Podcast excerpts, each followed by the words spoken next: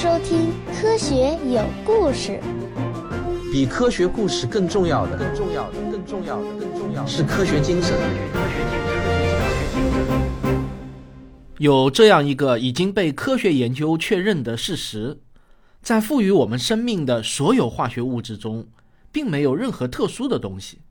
任何生物啊，不论是一条金鱼，还是一颗白菜，或者啊是一个大活人，构成它们的基础元素都是四种：碳、氢、氧和氮，再加上很少的一点点其他元素，主要是硫、磷、钙和铁。把三十多种这样的化合物组合起来，形成糖、酸和其他一些最基本的化合物。理论上，当然仅仅是理论上。就可以创造出任何生物。正如道金斯所说，制造生物的物质并没有任何特殊之处，生物也是一堆分子的组合，与别的任何东西并没有区别。我们从何而来？要去向何方？一个星球，一个实验，请听我为您讲述。有关宇宙、自然、生命的简史。可是，今天的科学家们也承认，生命的诞生是令人不可思议的，完全称得上奇迹。但我们用自身的存在反复证明了这样的奇迹是完全可能的。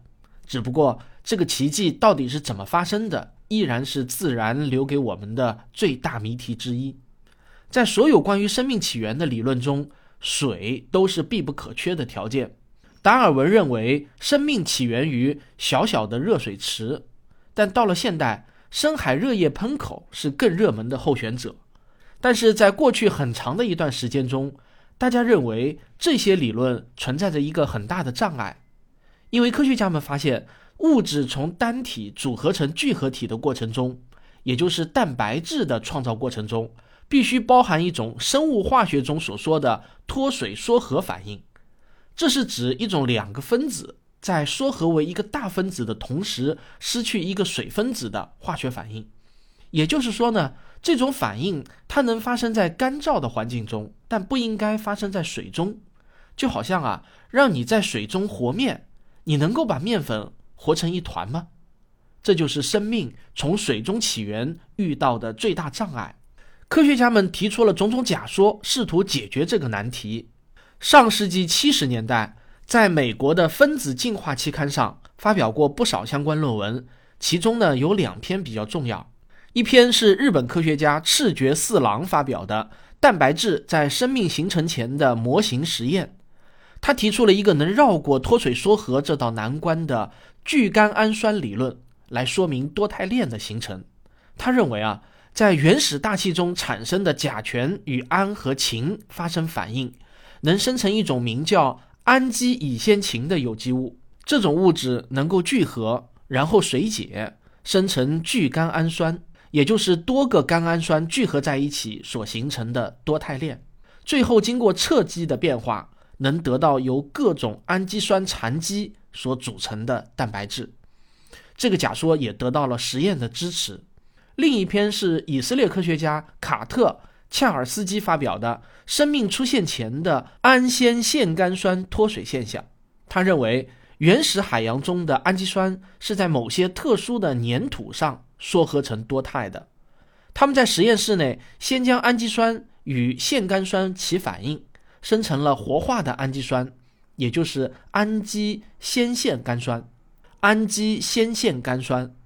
它在某些片层状粘土，如蒙脱土上，就能缩合成长短不一的多肽链。这也就是说呢，恰尔斯基认为海洋中的生命物质并不是在海洋中形成的，而是在陆地上形成后被雨水或者河流带入了海洋。这种观点也被称为生命的陆地起源说。不过，现代的生物化学研究发现，只要有外部的能量输入，确实可以存在。可以在水中完成的脱水缩合反应，这个谜题也被部分消解了，但是却并没有被完全消解。关键问题出在了细胞膜上。科学家们认为，海洋里面的水太多了，生命必需的分子在那里散开的太快，快到来不及相互作用，快到无法形成细胞膜和原始的新陈代谢途径。因此呢，陆地起源说依然受到了不少科学家的青睐。二零一七年九月号的《科学美国人》杂志也刊登了一篇支持生命起源于陆地的文章。文章由新南威尔士大学生物、地球与环境科学学院天体生物学中心的主任马丁 ·J· 范克拉嫩东克和加利福尼亚大学圣克鲁斯分校生物分子工程系的戴维·迪莫，以及新南威尔士大学澳大利亚天体生物学中心的博士生塔拉·乔基奇共同撰写。他们共同认为，在古老地球的火山附近。有着大量的热泉和间歇泉形成的水池，这些水池干湿交替，不断循环，它的热量可以催化各种化学反应。干旱期可以供简单分子聚合成为复杂分子，湿润期则可以让这些聚合物四处流动。在这之后的干旱期，又能把聚合物困于细小的孔隙中，让它们相互作用。甚至在脂肪酸构成的囊泡中进一步的浓缩，而脂肪酸囊泡正是细胞膜的原型。关于这篇文章的详细解读和他们所提出的证据，在我的收费专辑《环球科学有故事》中有详细的解读。有兴趣的听众啊，不妨订阅收听。但是我们必须要知道，到目前为止，生命起源的陆地热泉说和深海黑烟囱说。都还只是处在有待验证阶段的两种科学假说。科学有一个最大的特征呢，就是它可以自我完善、自我纠错。所有的假说，只要你有了初步的证据、自洽的逻辑论证，都可以登上历史的舞台。但是啊，这些理论必须使用全世界的科学家都能看得懂的语言。我这里所说的语言，当然不是中文、英文这种语法语言。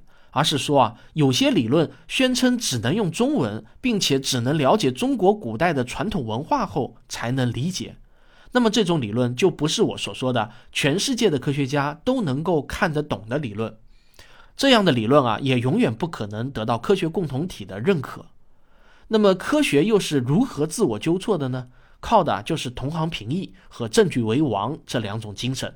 任何人提出的任何证据都必须是同行在独立研究的情况下要能够复现的。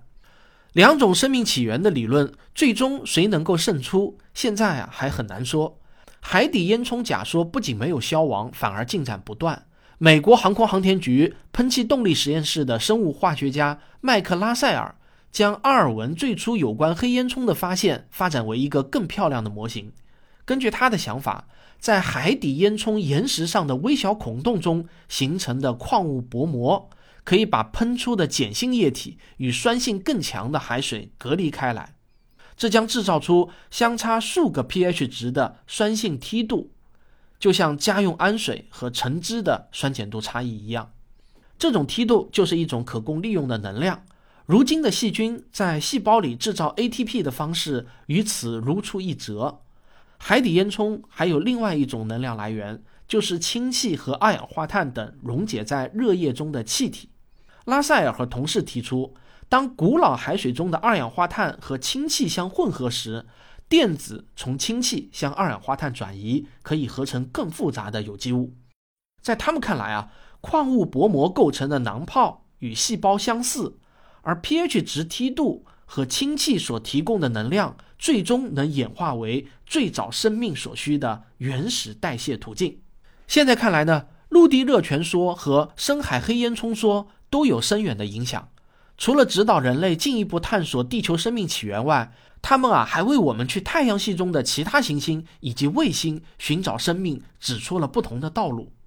如果深海烟囱说是对的，那么土卫二和木卫二这些卫星的冰冻海洋就是值得关注的对象。但是如果陆地热泉假说是对的，那么卫星的冰冻海洋就不太可能有生命，而生命就更可能在火星诞生。毕竟啊，火星上有过广布的火山，也有水，两者相加就可以构成热泉。而且有意思的是啊，美国航空航天局的勇气号火星车的确在火星的哥伦比亚山发现了三十六点五亿年前的热泉沉积物。现在看来呢，生命起源就像有很多块图案拼成的拼图，每块该放在哪里，我们如今还了解的不够。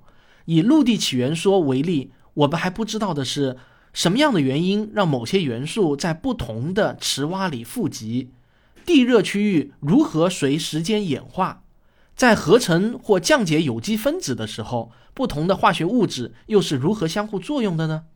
对于生命出现之前的那些温暖小水洼中的化学过程，我们还需要设计更成熟的实验，来研究复杂的有机分子是怎样形成的，以及当它们包裹于薄膜中时，又是怎样相互作用和结合的。但是，无论是在陆地还是海洋，物理和化学定律都为这个拼图游戏提供了有用的框架。最新的地质和化学发现也为这块拼图添砖加瓦。但是，只有把更多的图块放到正确的位置上，我们才能看到生命起源的清晰图景。令人欣慰的是啊，科学已经帮我们找到了通往答案的道路。好，辛苦大家听个小广告。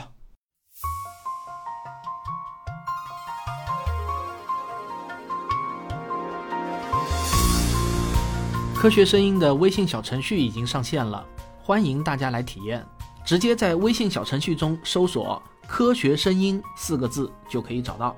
以后啊，大家听科学声音的节目又多了一个很方便的途径，里面还会上视频节目哦。小程序刚刚上线，还有很多的不足，也欢迎大家吐槽反馈。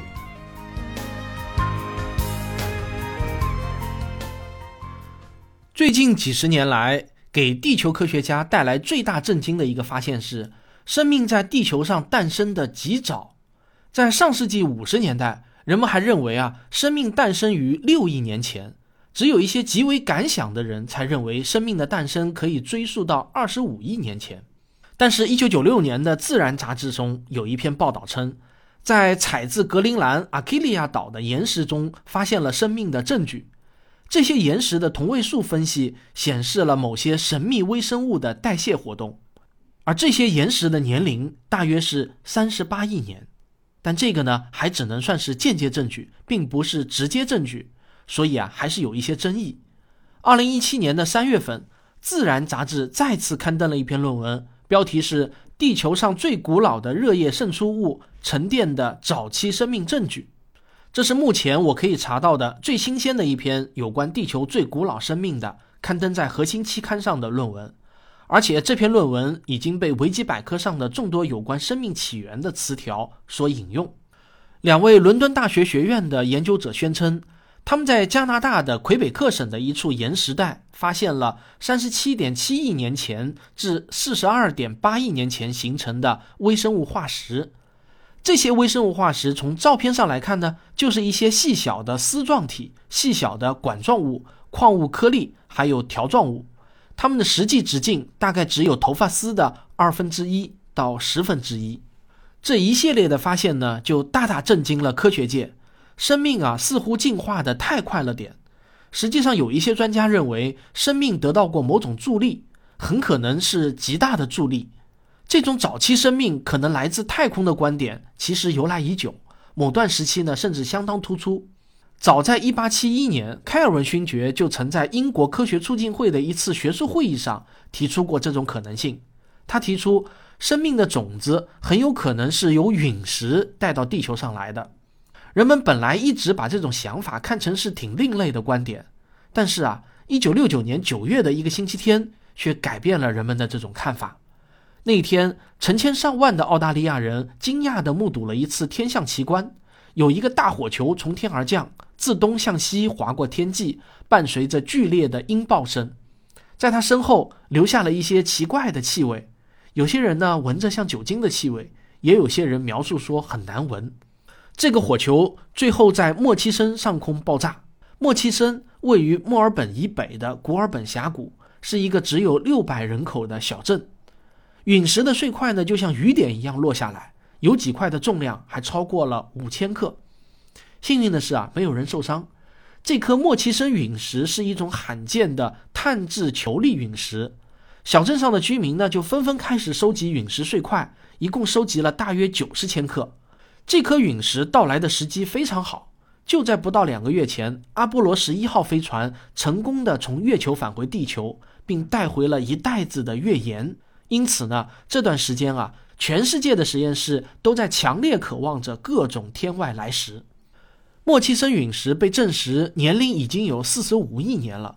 神奇的是啊，在陨石中发现了七十四种氨基酸，其中有八种与地球上早期的蛋白质成分一致。到了二零零一年末，这时距陨石坠落已经有三十多年了。加州的埃姆斯研究中心宣布，在莫契生陨石中还存在着一种多羟基化合物，这是一种糖类，在地球上从未被发现过。一九六九年之后，又有几块碳质球粒陨石坠入地球，其中有一块是在两千年坠入加拿大的塔吉什湖附近。北美的大部分地区的人都目睹了那次天象。这些陨石啊，都证实了一点：宇宙中其实富含有机化合物。现在认为呢，哈雷彗星中就有百分之二十五是有机分子。如果有足够多的这类彗星坠入到一颗合适的星球，比如像地球这样的星球，那么一切生命所需的基础元素就全有了。这种生命源自天外的理论也被称为宇宙胚种说。但是啊，我们仔细想一下，就会发现这个理论其实并没有回答生命的起源问题，只不过是把责任推到了别处而已。我们可以继续追问。陨石上的生命又是如何发生的呢？其实呢，宇宙胚种说在科学界只能算是一个很不重视的边缘假说。最重要的原因啊是缺乏证据。科学最看重的是证据，而不是推测。当然，也有一些知名的科学家喜欢这个假说，例如 DNA 结构的两个发现者之一的著名的克里克和他的同事奥格尔就写文章说过，聪明的外星人故意把生命的种子撒播在了地球上。还有那个著名的天文学家霍伊尔和他的同事认为，外太空不但给地球带来了生命，还带来了流感和豚鼠疫。但是他们的这个观点不但没有增强宇宙胚种说的说服力，反而起到了反作用，因为生化学家很容易驳斥它。要证明流感和鼠疫来自太空，这显然比要证明一些原始生命的孢子来自于太空要更加困难的多了。讲到这里呢，我想插一句题外话。我平时收到的留言或者私信提问啊，最多的一种格式是这样的：请问汪老师巴拉巴拉的说了一堆的他的看法，然后他问您认为我说的这个有可能吗？那么遇到这种格式的问题啊，是我最怕的问题。为什么呢？因为要否定可能性，简直啊从逻辑上来说是不可能的。哪怕是违反了我们已知的物理法则，我也不太敢直接回答说不可能。因为这一句回答往往会陷入无法脱身的哲学思辨中了，谁都可以反驳说：“你凭啥说人类已知的物理法则就是终极真理了？”我一般都不会轻易回答这类格式的问题。我更希望大家的提问格式呢是这样的：我的假说与已知的科学理论有矛盾吗？这样的问题啊，我就容易回答得多，因为我只需要陈述一个客观事实，不需要带有主观判断了。那么在网络上啊还好办一点，我只要假装看不见就可以了。最难受的是在线下的演讲会上，有人提这样的问题，我总是会头很大，因为在线下演讲会上，我总不能假装没听见吧，对吧？那一般来说呢，如果是小朋友啊，我会出于保护他的好奇心，回答他：“你的想法很好，很有趣。我想呢，这也不是不可能的，但是啊，还需要做更多的研究，设法用科学的方法来证明它。”那如果是成人呢，我会根据实际情况回答说。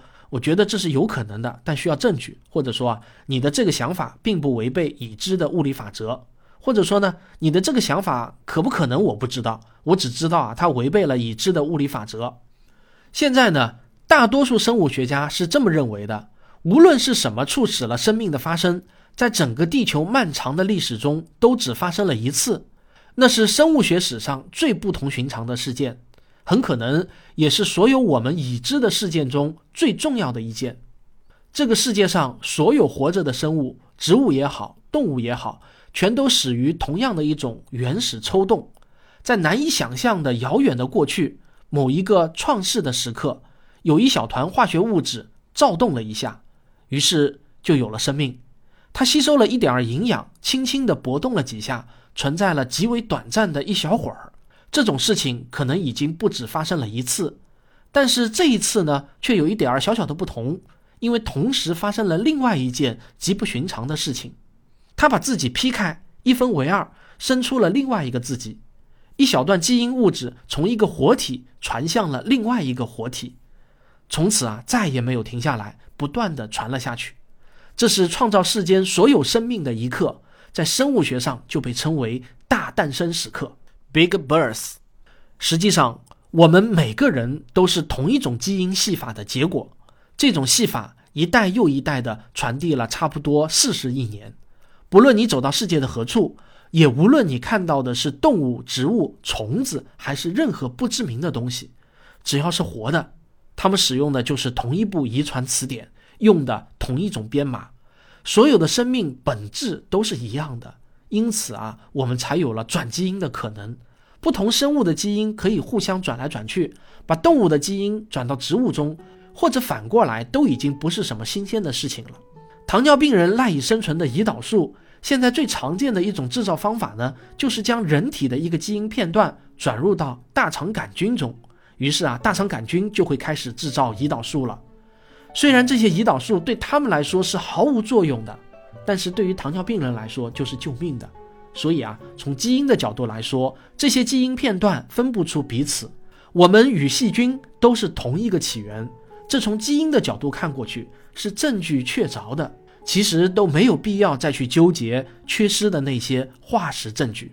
好了，这就是农历丁酉年鸡年的最后一期节目，我们狗年再见啦！